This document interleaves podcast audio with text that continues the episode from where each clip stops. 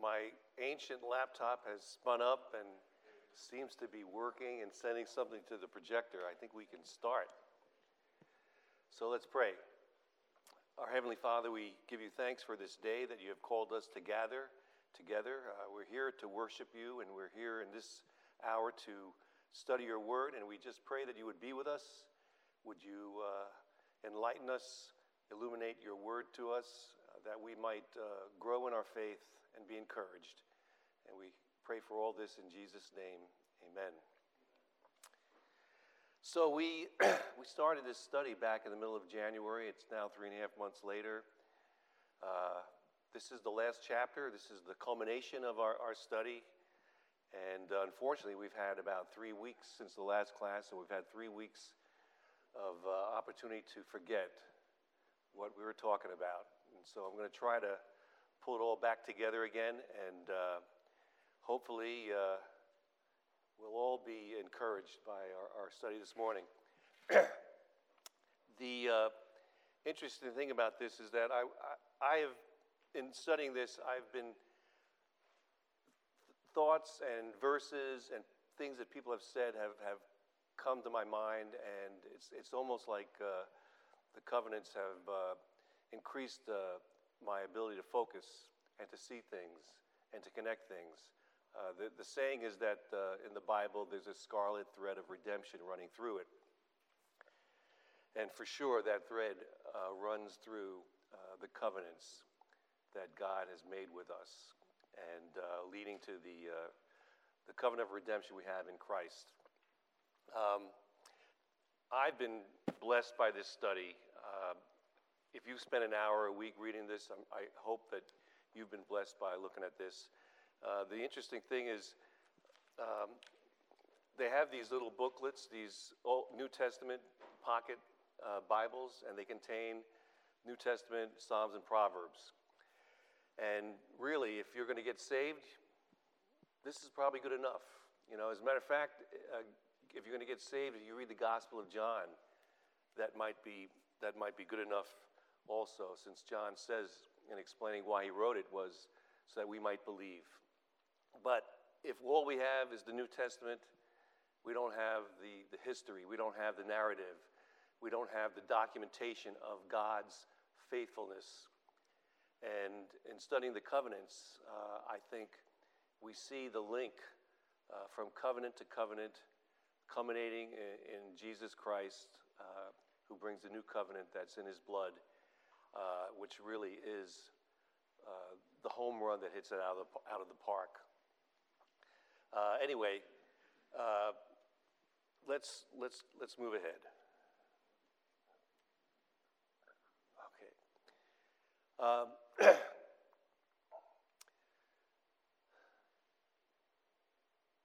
Going back to uh, kind of an introduction, just try to get us back into and tuned into this. The covenants teach us an unfolding mystery of God's God's plan. And if you look through the covenants, there's seven of them uniquely. Is seven. That number's of some significance. Uh, beginning with uh, the covenant of creation, which is not, not really called out in the Bible. The, the word covenant does not appear during the creation account in, in Genesis. But starting very soon after that with the Adamic uh, covenant, uh, we, ha- we call it, uh, Palmer Robertson calls it the covenant, of commencement. And it's the commencement of this war against Satan, what he has done in, in deceiving Adam and Eve. Uh, in the Noah covenant, uh, God promises to preserve the world without uh, drowning it out and destroying it, like as he, as he had done in the, in the flood. Uh, Noah is uniquely selected with his family to go forth and continue what, what really Adam and Eve were assigned to do. And then God calls Abraham. Abraham obeys. And there's this great promise that we have in, in the covenant with Abraham. The Mosaic covenant comes to really give us the law, to uh, really show us God's holiness. You know, you look at the, the Pentateuch, and especially in Leviticus, and you see all these instructions for uh, how the, the temple is to be constructed. You know, what the curtains are going to look like, what's going to be coated in bronze, what's going to be coated in gold, all the utensils. You go, what the heck is going on? And, you know, when you start reading this stuff, it kind of puts you to sleep. And I've heard people say that, you know, that's really what I should do is read Leviticus and I can help solve my, my sleep problems. But we see the holiness of God. We see his will. And Robertson calls this the external communication of the will because uh, here we are, sinful creatures, and here we have this list of uh, commandments that we're supposed to follow. And it's an external force upon us to be obedient. And uh, God communicates his holiness and his, uh, his law to us.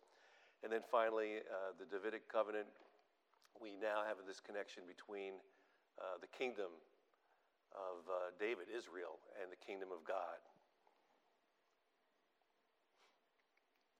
So, why a new covenant? Uh, if you've been reading along, you know that uh, the Old Testament is, is full of uh, indications that a new covenant is necessary. Uh, there's hundreds and hundreds of prophecies that are fulfilled. I have a Bible at home. It's uh, the Walk Through the Bible, and it actually uh, has an open star in the Old Testament where there's an Old Testament prophecy that points to Christ. And then in the New Testament, there's a filled in star. It says this is a fulfillment of that prophecy. Hundreds of prophecies. Uh, but without, without the covenants to pull it all together, uh, you have individual verses. This verse in Isaiah is fulfilled in this verse in, in the book of Matthew. And, and you don't have this, this framework, this uh, continuity of how God is continually working. Uh, a couple weeks ago, uh, Andrew was, was preaching through Ecclesiastes, and his phrase, this phrase kept coming up. He says, God is working, God is at work. And really, in studying the covenants, while he's you know, sharing that in his sermon, I said, Yeah, he's been working all along, and he keeps on working, and he keeps on moving to that finish line, that objective that of of uh, the relationship, our God, his people. That's what he's after. That's what he was after in creation. And even though Satan knocked the, the train off the tracks, uh, God is working to put it back, and he's promised to put it back. Uh, so there's failures, there's covenant failures where God had to uh, in, invoke the, the penalties, uh, remove Israel from the land. But the prophets are very clear. Uh, so many, so many uh, Old Testament references to the new covenant that something new is required. Uh, there's something that's going to happen that's, that's never happened before. Uh, you know, to re- remove our sins that, that God doesn't see them anymore. You go, well, how does that happen? Does God get amnesia? How does that happen? I hope by the end of this class we'll see how this is going to all come together. Uh, I have some verses here. By the way, uh, Lee, I can email this, this PowerPoint to you. Anybody wants this, don't worry about it. Don't, you don't have to copy things. I'll, I'll, I'll email it out to you, or, or Andrew Wills. Uh, but there's some references here that, that kind of support, but there's, there's many references that support that something new is required. Slide four of 24. okay, this is, uh, this is an attempt for me to put together on one sheet, and you can't really read it. Uh, but, but basically, I list, the, I list the covenants, and I have, I can't even read it. Uh, so I have the name of the covenant that, that Robertson gives, the scripture references, who's involved, the connection, objectives, uh, uniqueness of each uh, I, I tried to identify whether conditional, unconditional gets a little more complicated. And I finally kind of, kind of gave up on this and said, let's just get down to the good stuff. Um, you know, I, I, thought about what was happening in, in the uh, Mosaic and the Davidic covenant and says, yeah, you know, the law is given, all these rituals are supposed to be followed, and Israel just fails miserably. God has to continually judge them. And you know, you, you look for a verse, and, and, and I stumble across this. I said, This is it. In one verse, sums up the problem, what's going on. Many times he delivered them, but they were rebellious in their purposes and were brought low through their iniquity. And that's just this, this cycle that kept going on and on.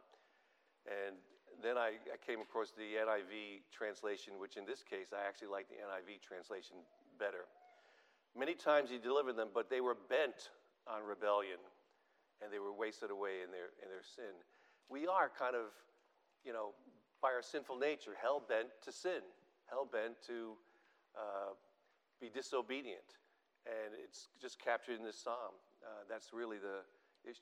Dave, did you raise your hand?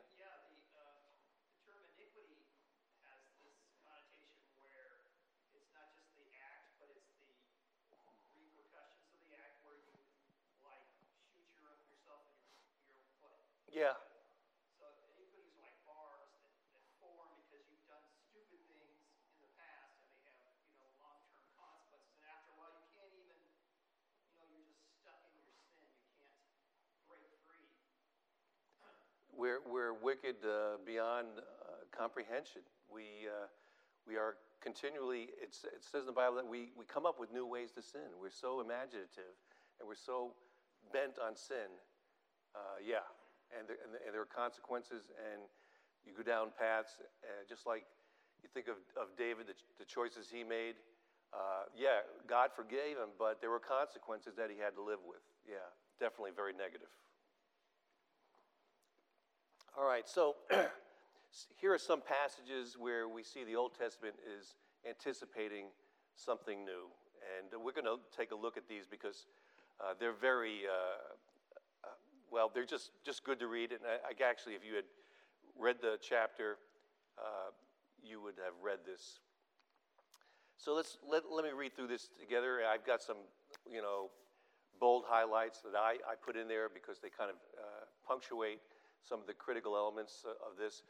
Uh, so Jeremiah writes, uh, Behold, the days are coming, declares the Lord, when I will make a new covenant. There it is, a new covenant with the house of Israel and the house of Judah not like the covenant that I made with their fathers on the day when I took them by the hand to bring them out of the land of Egypt. My covenant that they broke, though I was their husband. Husband, there's that magic word. Remember that husband, wife, uh, the marriage covenant we're going to discuss a little bit later.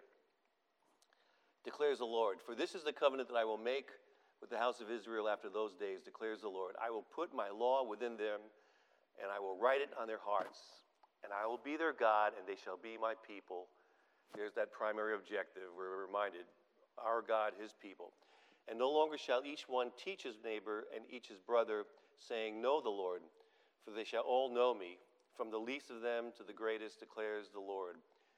For I will forgive their iniquity, and I will remember their sin no more. There's that, that, that major emphasis all the sacrifices year after year, Day of Atonement.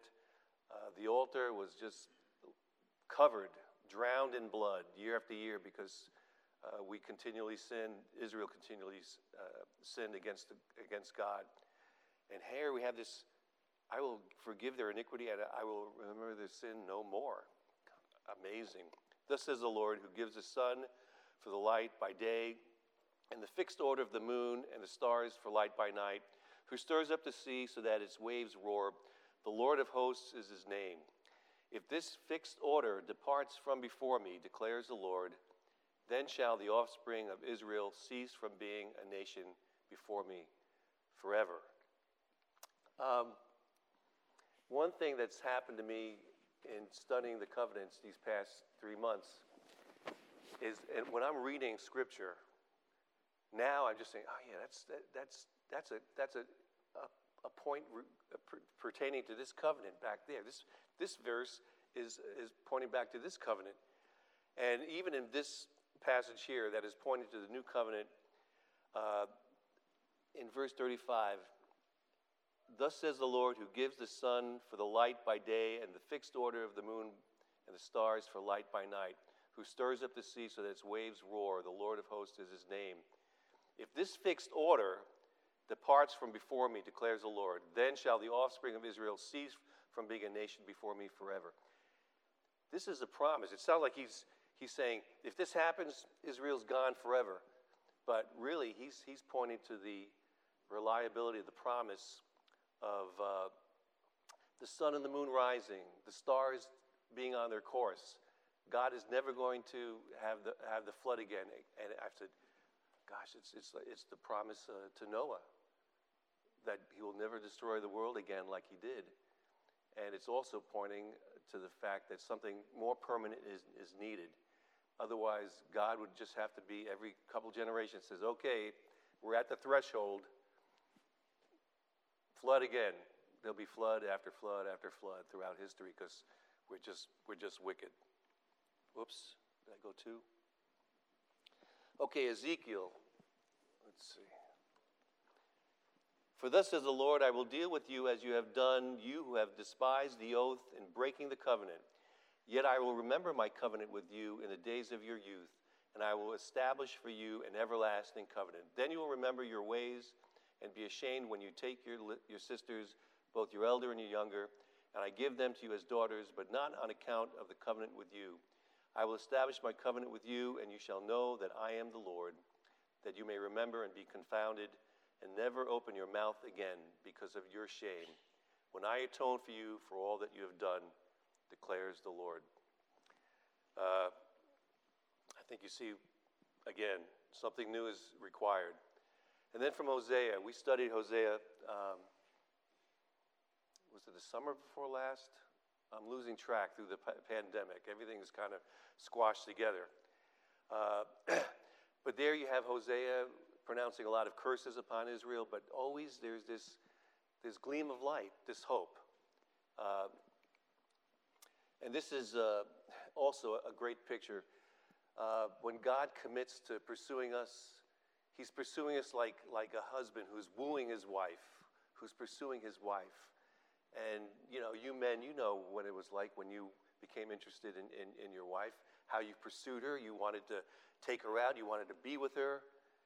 That's, that's the picture we have of God pursuing us.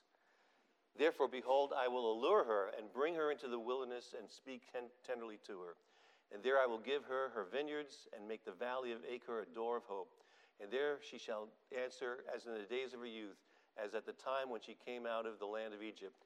And in that day declares the Lord, You will call me my husband, and no longer will you call me my Baal, for I will remove the names of the Baals from her mouth and they shall be remembered by name no more. And I will make for them a covenant on that day with the beasts of the field, the birds of the heavens, and the creeping things of the ground. And I will abolish the bow, the sword, and war from the land. And I will make you lie down in safety. This picture of, of you know, uh, peace, even with, you know, wild animals that might fear us, or wild animals that we might fear. And the child's going to lay down with the lion. It's, it's, gonna, it's, uh, it's pointing to a, a tremendous peace. But verse 19 is really, uh, again, something that takes us back to this marriage covenant which God gave us on day six when He created us. I will betroth you to me forever. I will betroth you to me in righteousness and in justice, in steadfast love and, and in mercy. I will betroth you to me in faithfulness, and you shall know the Lord again pointing back to this, this uh, relationship that we have that God is after. Uh, our God, his people. Um, this is a long, this is a long passage, but I, I think it's worth reading. It was, it was, it was too big to put on here. um, but I do, I do want to read it because it is also uh, a great picture of, of, of something new is required. Ezekiel 36, verse uh, 22. Uh, Therefore, say to the house of Israel, Thus says the Lord God, It is not for your sake, O house of Israel, that I am about to act, but for the sake of my holy name, which you have profaned among the nations to which you came. And I will vindicate the holiness of my great name, which has been profaned among the nations, and which you have profaned among them. And the nations will know that I am the Lord, declares the Lord God. The nations will know. This is again pointing back to that blessing uh, that, that, was, uh, that God promised through Abraham's seed, the whole world will be blessed. Uh, um, I am the Lord, declares the Lord God, when, when through you I vindicate my holiness before their eyes. I will take you from the nations and gather you from all the countries and bring you into your own land. I will sprinkle clean water on you, and you shall be clean from all your uncleanness. And from all your idols I will clean, cleanse you. And I will give you a new heart, and a new spirit I will put within you. And I remove the heart of stone from your flesh, and give you a heart, remove the heart of stone from your flesh, and give you a heart of flesh. And I will put my spirit within you, and cause you to walk in my statutes, and be careful to obey my rules.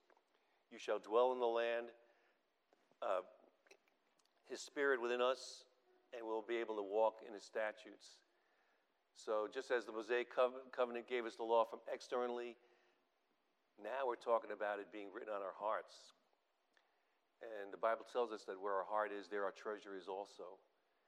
And if it's written in our hearts, we'll actually have a desire to obey God's laws. Uh, that's where we are right now. That's where we are since Christ came. And I will deliver you from uncleanness, and I will summon the grain and make it abundant, and lay no famine upon you. I will make the fruit of the tree and the increase the, and the increase of the field abundant, that you may never again suffer the disgrace of famine among the nations. This is the part that's important verse 31 in Ezekiel 36. Then you will remember your evil ways and your deeds that were not good, and you will loathe yourselves for your iniquities and your abominations. This is an amazing thing because uh, we need a godly sorrow that leads to repentance. We need to repent of our sin. And only and we only get this sorrow from God. God has to give it to us because on our own we're just we love our sin, we wallow in it, we pursue it. Uh, but to get to this point where the Holy Spirit is residing in us and, and now giving, breathing life into us, where we actually loathe ourselves because we've, we sin and we hate our sin. What an amazing uh, trans, transformation because of the Holy Spirit in us. It is not for your sake that I will act, declares the Lord God. Let that be known to you. Be ashamed and confounded for your ways, O house of Israel. Thus says the Lord God On that day, on the day that I cleanse you from all your iniquities, I will cause the cities to be inhabited, and the waste places shall be rebuilt. And the land that was desolate shall be tilled, instead of being the desolation that it was in the sight of all who pass by. And they will say, This land that was desolate has become like the Garden of Eden, and the waste and desolate and ruined cities are now fortified and inhabited. Then the nations that are left all around you shall know that I am the Lord.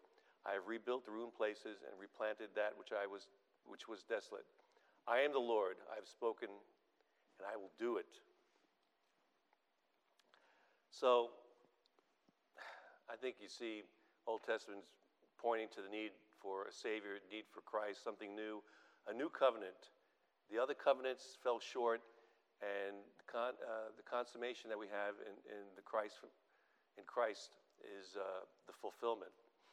Also, even just, you know, Moses is revered by, by the Jews.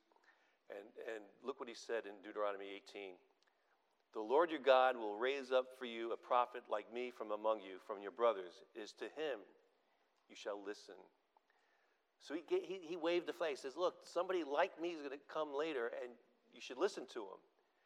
So the, the faithful Jew, in knowing the Old Testament, would read this, they'd be looking for someone, looking for someone like, like Moses. And uh, Moses himself said, This is the person. This is the person you listen to. Um, I wanted to make this point that uh, the Old Testament, if, if, if the faithful Jew studied the Old Testament, really believed they would see all of God's promises and even through like very, very difficult times. So, uh, in the ceremony with, with Abraham, where Abraham is informed there's going to be 400 years of enslavement, if the Jews knew that, if they remembered that, and then they found themselves in, in Egypt and they found themselves being treated like slaves and, and slave labor and building pyramids and whatever, whatever it would have reminded them oh, there's this great promise. There's still hope, even though we're suffering right now. And, and in, this, in this verse uh, here, uh, pointing to the Christ who's coming, it's interesting that Malachi is the last prophet in the Old Testament, and there's about 400 years before Christ appears. It's the same time frame where they awaited uh, being brought out of, out of Egypt. They were enslaved for 400 years. So this sudden, this silence of 400 years, no prophet speaking, and Christ appears. It should have been like, Moses said this. Somebody's going to be raised up, and we've been waiting, and, it, and, and now he's here. And it's amazing, you know, uh, you have all this written down, but it, it, it's, faith is not something that we conjure up ourselves. We don't figure it out, right? God needs to enlighten us. God needs to breathe life into us first. All right. Uh, God is uh, still on plan A. Our God, His people, He wants that covenant relationship, that bond. Uh, but we're enslaved to sin. He's going to punish it. And uh, yet, through it all, God is long suffering and is, is single minded on His purpose. He's going to have His people, and we're going to call Him our God. Uh, we just studied uh, Joel. We had a sermon series, and Joel makes this uh, prophecy. And it shall come to pass afterward that I will pour out my spirit on all flesh. Your sons and your daughters shall prophesy. Your old men shall dream dreams, and your young men shall see visions. Even on the male and female servants in those days, I will pour out my spirit. All right, so I, maybe I've beaten a dead horse here. You have all this, these Old Testament uh, passages, uh, information saying we need something new. God is, is working toward that. So we have now in uh, the New Testament the fulfillment. Uh, we have uh, we celebrate the Lord's table. This cup is the new covenant, which is in uh, my blood for the forgiveness of sins. It's the new covenant. This is the one that that uh, fulfills everything that's required. Our sin separates us from God. This is the covering of all the sin. God remembers it no more.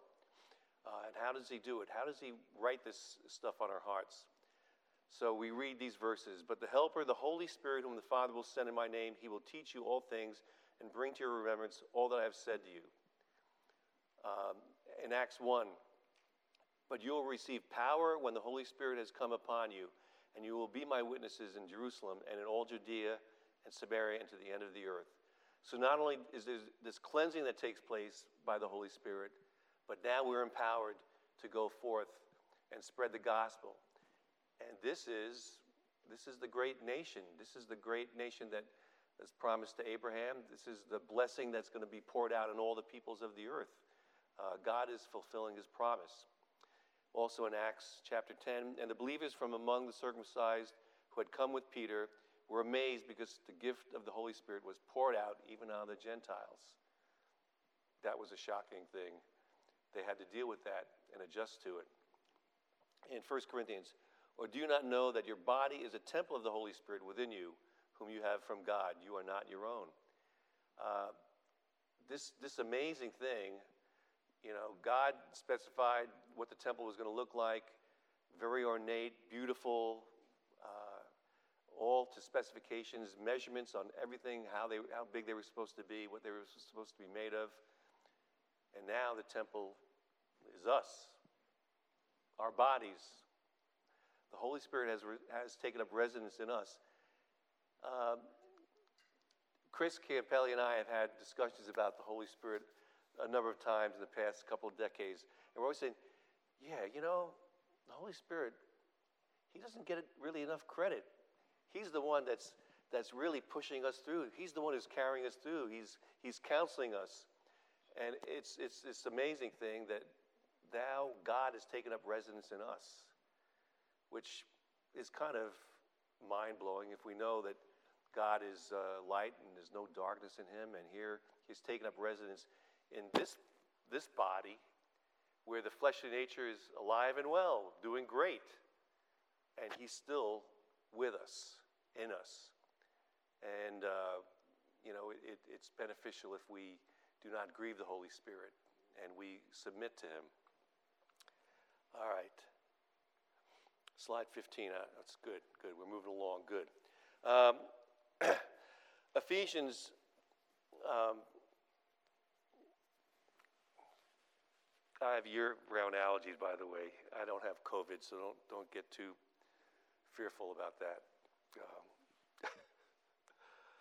Um, uh, so Ephesians 1, blessed, blessed be the God and Father of our Lord Jesus Christ, who has blessed us in Christ with every spiritual blessing in the heavenly places, even as he chose us in him before the foundation of the world, that we should be holy and blameless before him in love predestined us, he predestined us for adoption as sons through Jesus Christ, according to the purpose of his will, to the praise of his glorious grace with which he has blessed us in the beloved.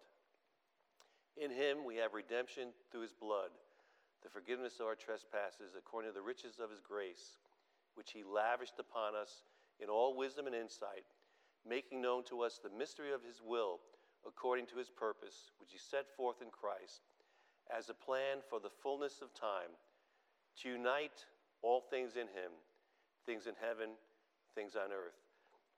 Again, I, I, I emphasize some of these because they're, they're kind of the key points of this.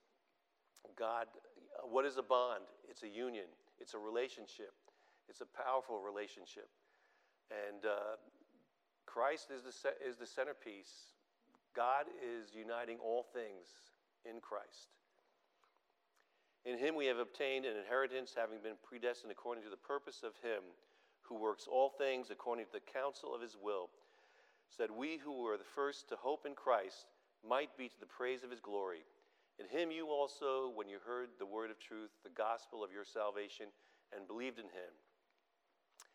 And this is, this is the part that is, should be tremendously comforting that he's, never, he's not going to let us slip out of his hands.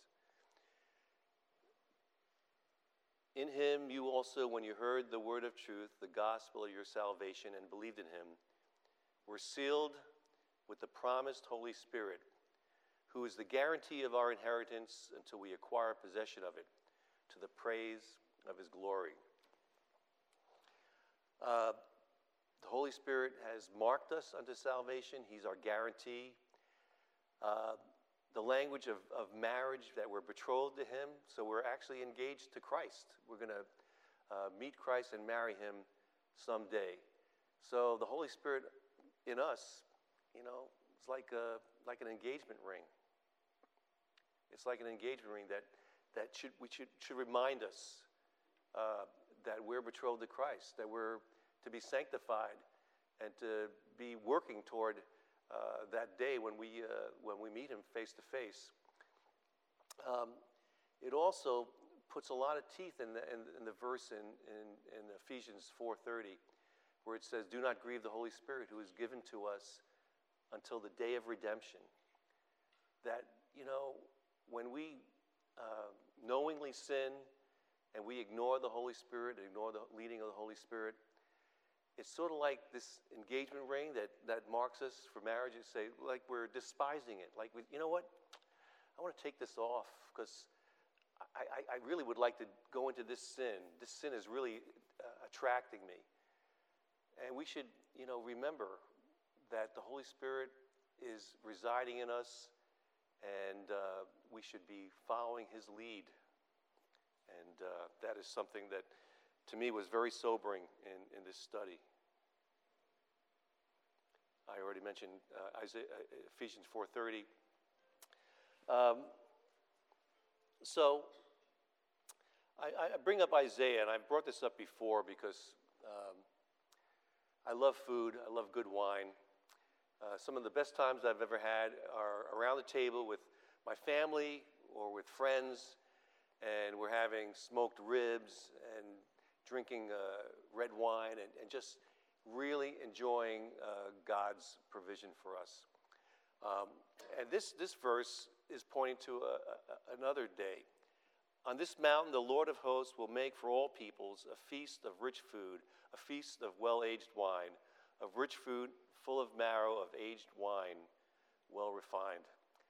Uh, yeah, I'm there. I'm, I'm ready. This, is, this, is, this sounds really good to me. And this is pointing to uh, a future day uh, when, when Christ returns. In Revelation 19, it says, And the angel said to me, Write this Blessed are those who are invited to the marriage supper of the Lamb. And he said to me, These are the true words of God. So, this marriage covenant, this, this concept of the marriage covenant, keeps coming up. It was, it was uh, given to us at the very beginning in uh, Genesis 1 and 2. And uh, Paul, in, in, his letters to the Ephesians, he, uh, he talks about how uh, the, the relationship, relationship between a husband and a wife is like Christ and his church.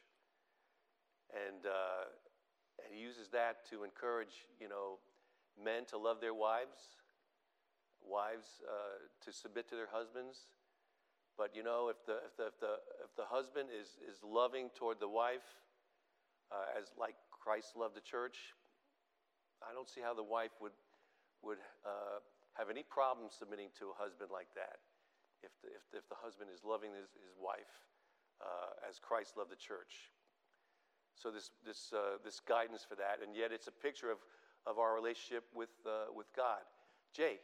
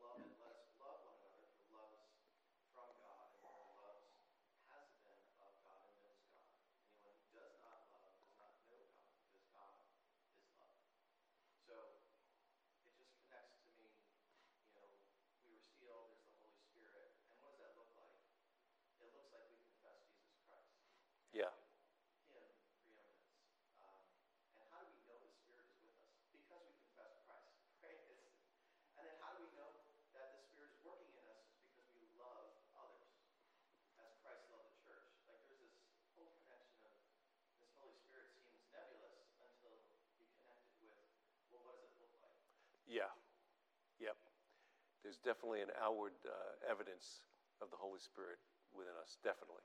Yep. All right. So uh, maybe this is going to reveal some of my insanity or maybe my confusion or maybe the strange way my, my mind thinks. But uh, back last year when we decided on doing uh, a study of the covenants, what was really hanging on my mind was the, the marriage covenant.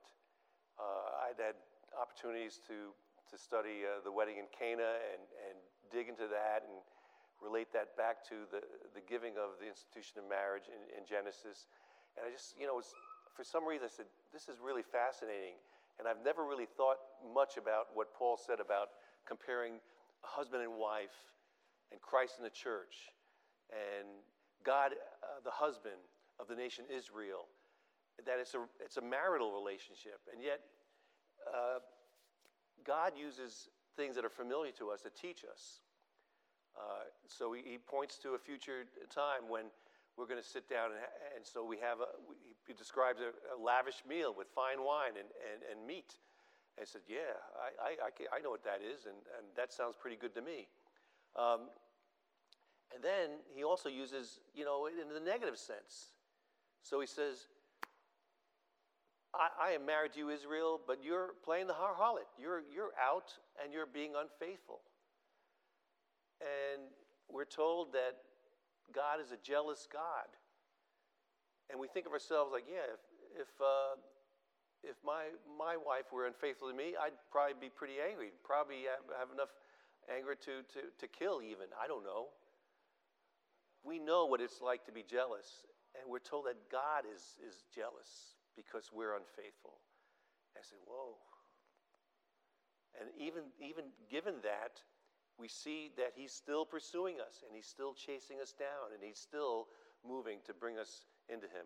So here's the pictures that were uh, on my mind. I said, yeah, we got to dig into this because this is, this is again, uh, so you all remember the ceremony with Abraham. Great, 15 minutes. Um, and you remember he, Abraham divides the, the, the animals and he's shooing away the birds that are descending on the animals. And then he's like falling asleep and he's like, you know, laying on the side of the hill while God is uh, performing this, this ceremony. So, what's going on there? You, you know what's going on. You remember the discussion. How do you explain what, what is being demonstrated in that ceremony? And I'm going to give myself a break and I realize I've been doing a lot of talking, but mostly reading. um, so, in a nutshell, what's, what's being communicated in, in the ceremony with, with Abraham, where he's off, you know, in a trance and, and he's smoking pot? What, what's, what's your explanation? Isaiah just raised his hand. Tim, thank you. A little louder. It's multifold. I mean, um, one is, one is, um, that it is God that's making the covenant, period. Abraham is symbol of Isaac. Secondarily, if the covenant is broken, somebody has to die. And it's God that's making that commitment. Yeah. So in, instead of the parties involved with the covenant going through and say, you know, I'll fulfill this or else it's my neck, God is taking that responsibility. He's, he's making a promise, and the ceremony represents his oath that I will do it. And, and like you said, it's, there's a lot in there because ultimately a death is required of our Lord and Savior Jesus Christ. Um, so, going back to our definition, a bond, uh, a covenant is a, is a bond in blood, sovereignly administered. So, why, why two things going through the, the two animals? A smoking pot and a flaming torch. You know, we know that there's a uh, explanation of that in, in Hebrews chapter 6. It explains, you know, God couldn't make an oath. There's nobody superior to God to, to make the oath to, so he makes it to himself, right? But why two, two items? And, you know, without that commentary in Hebrews, it's, it's so like we have to look at that and, and wrestle with what, what's going on here. So there's references to uh, God leading Israel in the wilderness, a, a flaming column of fire at night, and a, and a smoky cloud, a column during the day. And, and oh, yeah, it's sort of like the, uh, the torch and the smoking pot, I guess. But I don't know. I guess I can. I can't really argue it, but I don't see it being all that that strong. Uh, I, am thinking that uh, what we have in the ceremony is really God, all three persons. God the Father overseeing it. I don't, you know, this is Matt. Am I off the track or is it possible? Are we being told that the three persons of. Okay, yeah. I don't think that the scripture uh, gives us a clear reference to say, well, this is definitely what these represent. Yeah. And so, in some level, we, we are engaging in um, in speculation, not in a bad way, but just saying, well, what, what could the Lord be showing us? Um, and so, the Shekinah glory, the, the smoke and the fire is one explanation. Um, I think the direction that you're going is another plausible explanation. Um, we can't come down Yeah. and, and I- any of them and say, I- this is definitely Yeah. because the New Testament references and says this. We don't have that. Uh, but it, it's, uh, it's worth thinking, well, what are the realities that God may be showing us through Yeah. these things? And I think that's a legitimate way to do it. Yeah.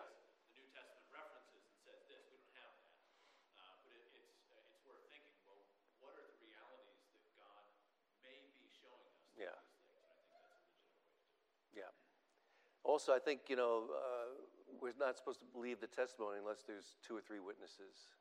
So we have multiple persons or multiple witnesses here. Uh, but it's not you or me. We are asleep in Abraham on the side of the hill.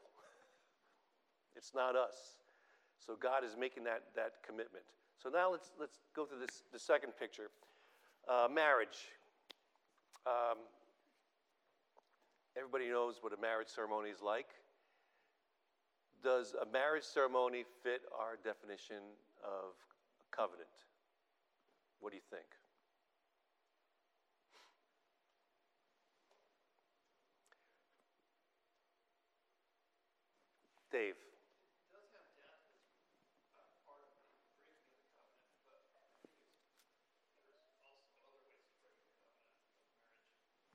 Yep.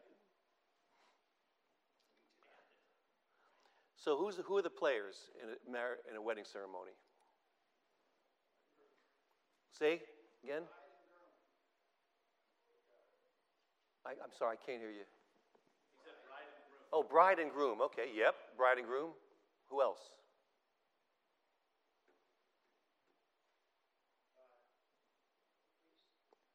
A priest, yeah, a minister. And uh, this minister seems to have some power, right? He's the one that says at the end, I now pronounce you man and wife. I would say, yeah, definitely marriage is, is a covenant. It's a covenant that's sovereignly administered. The minister is an agent of God. He's been delegated the, the power to pronounce you man and wife. There is now a union where there wasn't one before. They are now together, they're now one. There's vows that are taken uh, by the two parties, and this is where you know we have uh, more of an earthly covenant because there's two parties here that are taking those vows, and yet they're sinful. They're, they're prone to sin. And, and also, God in the Adamic covenant, he uh, said there's going to be conflict in that relationship. And so there's this, this struggle. You know, we, we know that, that marriage can be challenging. We know that uh, they, they can end in divorce. And God allowed, uh, Moses gave, gave uh, them the certificate of divorce if, if it came to that. But it was always this situation that God hates divorce. So you have the Abrahamic ceremony, a covenant, where the reliability, the faithfulness of God is saying, I'm going to do this. And we have uh, the wedding ceremony, two sinful human beings coming together, taking vows. Uh, maybe that's going to work, maybe it's not. So there's that second picture, okay? First one, God's taking the vows, He's making the oath, He's making the promise, going to happen. Again, the covenant marriage. Hopefully it'll work. Everybody's praying for it to work. Might not work, might not make it. All right, about this day of redemption, blessed are those that are invited to marriage supper of the Lamb. Today's terminology, the marriage supper of the Lamb, what is that? A wedding reception. And the wedding reception follows what? A wedding ceremony. So there we have, again, okay, we'll go the wedding ceremony we just talked about. In this wedding ceremony, which is followed with this great feast of fine wine and, and good food, what's taking place in that wedding ceremony that it lies before us, where we who are betrothed to Christ will be married to Him? How would you describe that scene? Because I, I don't think it's, it's in, the, in the Bible, but it's easy to, to move to that description. The bridegroom is Christ. He's at the front, waiting for his bride. And that bride has been washed clean by his blood. He has given himself completely uh, to wash that bride, to present it to present that bride to himself clean and without blemish. And we're the bride, and it's, yeah, many people. And we're walking down the aisle to meet the Lord and to be married to Him. But who's walking us down the aisle? Who was. Yeah. He's, he's the one that was given to us that has taken up residence us in these sinful bodies with this fleshly nature, and he's working, and God is working, and he is. Uh, go ahead, keep going, Eric. I guess to add to it, I think often uh, how Jesus said it is better that I go. So it's like the idea that Yeah, it's better that it's less about the physicality of and more about the ethereal, about the spirit being with. So it's within and without. yeah, He leaves us. He doesn't leave us, you know, out in the wilderness for 40 years or anything like that. He leaves the Holy Spirit to guide us. Yep. So now the, the Lord Jesus is up in heaven. He's working too. He's interceding for us. And now the Holy Spirit is working here in us. Dave, you were going to say something? So there's uh, some, this, this is a- really a metaphor that we're maybe stretching too far because was there something that Apostle Paul talked about him being the, um, that having that kind of relationship with the bride, Yeah. except for I can't find it because it's not easy to search for. Um, You mean uh, where he's talking about the, uh, uh, this mystery is, is such that, okay. Well, here's, here's, here's my, my, my point. In the Abrahamic ceremony, God said he's going to do it. He's going to make it happen. And uh, in this life, since Christ came, he died for us so that we might have that forgiveness. And when he ascended, the great encourager came, the Holy Spirit, the one who convicts us of sin, the one who is our counsel and our guide, uh, to mark us unto salvation and to sanctify us, to prepare us, move us toward preparation for that, for that day. And ultimately, we, we, I, I see the picture that God is going to make that happen. And through the work of the Son and the, the work of the Holy Spirit, uh, we have this great event, this day of redemption uh, that God has set before us. And we should be mindful of that, and we should be preparing and working our way toward that. Work out our salvation with fear and trembling. For God, His Holy Spirit is in us, is working in us. I, I kind of, uh, is there anything else? Oh, yeah. I, so back in October, we were doing uh, Christian Essentials. I, I, I just grabbed this slide from that, that uh, session that I, I gave. Um, and this is from a quote from that, that book I mentioned Marriage, the unique relationship that will exist between Christ and His church forever. And this is that passage in Ephesians where, where uh, Paul is, is coaching and, and instructing husbands and, husbands and wives how they're, how they're to behave, how they should be toward each other. And he's liking it to Christ and the church. Therefore, a man shall leave his father and mother and hold fast to his wife. Two shall become one flesh. So, Jesus, the second person of the Trinity, left the throne room, left his familiar home, and came to earth. And in coming to earth, he was going to die for his bride, but he was also pursuing his bride. And the gospel ministry has, had started uh, after he came. And uh, it says, the two shall become one flesh. You know, that's really pretty good to, to think that we're, we're going to be one with Christ. And, and that is also uh, a source of, of comfort for me, anyway, as I, as I think about it, as my strange mind thinks about it. Uh, because, uh, you know, 2,000 years ago, God the Father did something very unloving to the Son. He sent him to the cross. And uh, we're, we're told in, in, in Hebrews chapter 9 that Christ died once for all for the remission, for the remission of sins. He's going to return, not pertaining to sin, but salvation. God turned his back on the God the Father turned his back on the Son once. He's not going to do it again. He's done it. He did it once, and that once was enough to cover our sins. And the fact that we're going to be united with, with Christ means that, you know, we, we do have forgiveness. And when he, when he looks upon us, he sees us and, and, the, and the completely righteous, holy Savior as one. And so we do have that uh, forgiveness, that, that promise of uh, eternal life, and to be able to be in His presence. So I, um, is there anything else I have here? Okay. Um, so going back, uh, we were created in God's image. That started out, that was a covenantal relationship.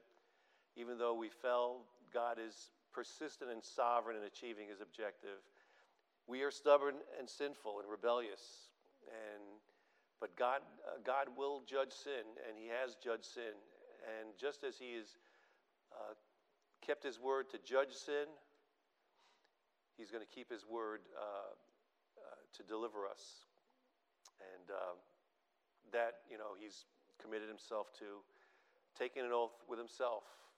And there's no higher person he could, he could uh, take an oath uh, with, two. Um, so that's kind of it. Um, I, uh, I'm sorry I didn't have any good questions to ask, uh, but at this time, hey, it's an open forum anybody wants to add anything or ask anything, oh, I gave an opening for Teresa. She's, she says she's, I told her to come with questions because she always, if you notice, she ha- always has a question. Sometimes they're kind of tough, but any, any, any thoughts, anything that you, you've gotten out of this, this, this study that you'd like to share, please share. Any, anyone. All right, Teresa, here we go. Yeah. Matt, please help me out. Go ahead. I really, really appreciate your work today. Thank you. Okay. And also, uh, I also, I think it was you who recommended I read C.S. Lewis's Miracles. Was it you? Somebody? No, that was not me. Uh, I could have been Rob or I don't. I'm not sure. But go ahead.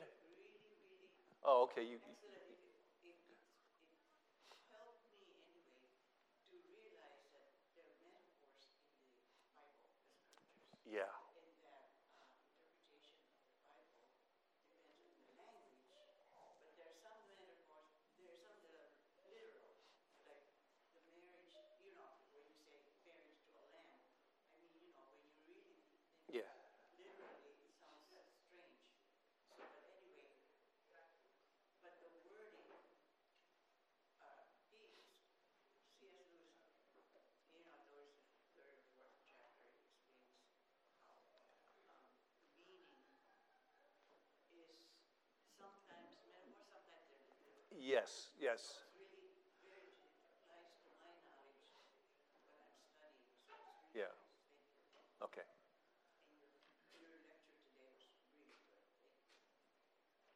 So you don't have any tough questions? Okay. Matt, go ahead, please. I have a question, should be pretty easy. We're done with Christ and the covenants. What are we studying next, Mike? Yeah.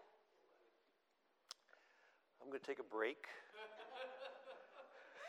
Uh, no, uh, uh, uh, I don't know. I mean, we have a session meeting coming up. I'm sure the topic is going to. We're, we're doing Ephesians next week. Oh, that's right. That was supposed to be a setup. We're doing Ephesians beginning next week. Oh, yeah. Kelly will be Oh, this- leading that study. Uh, it's going to be quick. We've got six weeks between now and summer. There are Oh, six that's- chapters in Ephesians. So we are, we are not taking a slow walk through No. Ephesians. We're hopping through pretty quickly. Yep. That'll start next week. But there's some very, very good related topics and verses in there to the covenant. So, And that's, that's so why we chose to do that next, is the connection. there, there was a method to what we did. Oh, this is great. This is great. All right. Um, anyone else, anything, any, any questions, any thoughts? Really, I, I do apologize for. uh, Go ahead, Eric, please. So, I think one thing that keeps popping up every time we talk about the Abraham covenant is the concept of Abraham falling asleep. And Yeah. it's really God that's completing it. And it always makes me think of when Jesus went to pray and he left his disciples to, you know, be guard and they built those, they built, it was nine, it was twice as big. Yeah, that's, almost like it was it's, it's very similar, yep. Yeah, it was kind of almost echoing how Jesus praying about, you know, pass this cup away from me if, you know, there, there's another way. And it was almost like it was echoing to him. It's like how, you know, how frail they were is that, that they fell asleep twice and they couldn't stay awake. So we're not only sinful, but we're sleepy and we're lazy. Uh, but, but you know what? It's okay because, you know, like, I, like it says, uh, you know, we were in, in uh, the loins of Abraham. We were not, we didn't take any vows in that ceremony. God took them. And uh, God, uh, He is faithful. He will surely do it. He is doing it. He's doing it now. He's doing it because, you know, we've been called to salvation. Yep. Uh, anyone else? Okay. We're a little few minutes over. Time for coffee and donuts or whatever we have over there. Let me close in prayer. Our Heavenly Father, we are just overwhelmed and thankful to you. Uh, you are a, a promise keeper. You're a promise keeper. You're a covenant maker. You're a covenant keeper. And we are thankful that you did not leave us in our fallen state, that you have pursued us as a, as a man, a husband who's pursuing a, a, a future wife he loves. And you have been pursuing us, you've been pursuing uh, men throughout uh, history, men and women out of, throughout history, uh, to come to salvation, to, uh, to be saved, to be uh, members and citizens of your kingdom. And we do look forward to that day, that day of redemption, uh, when we will be like you and we will see you face to face, and yet without fear, without uh, trembling, uh, without being undone in your presence, but because of your cleansing work, we are presentable to you and will will have eternity to look forward with you. And so, Lord, may we be uh, greatly encouraged by your promises that you keep and that you are keeping and that you will deliver. And uh, we give you thanks for all this. In Jesus' name, amen.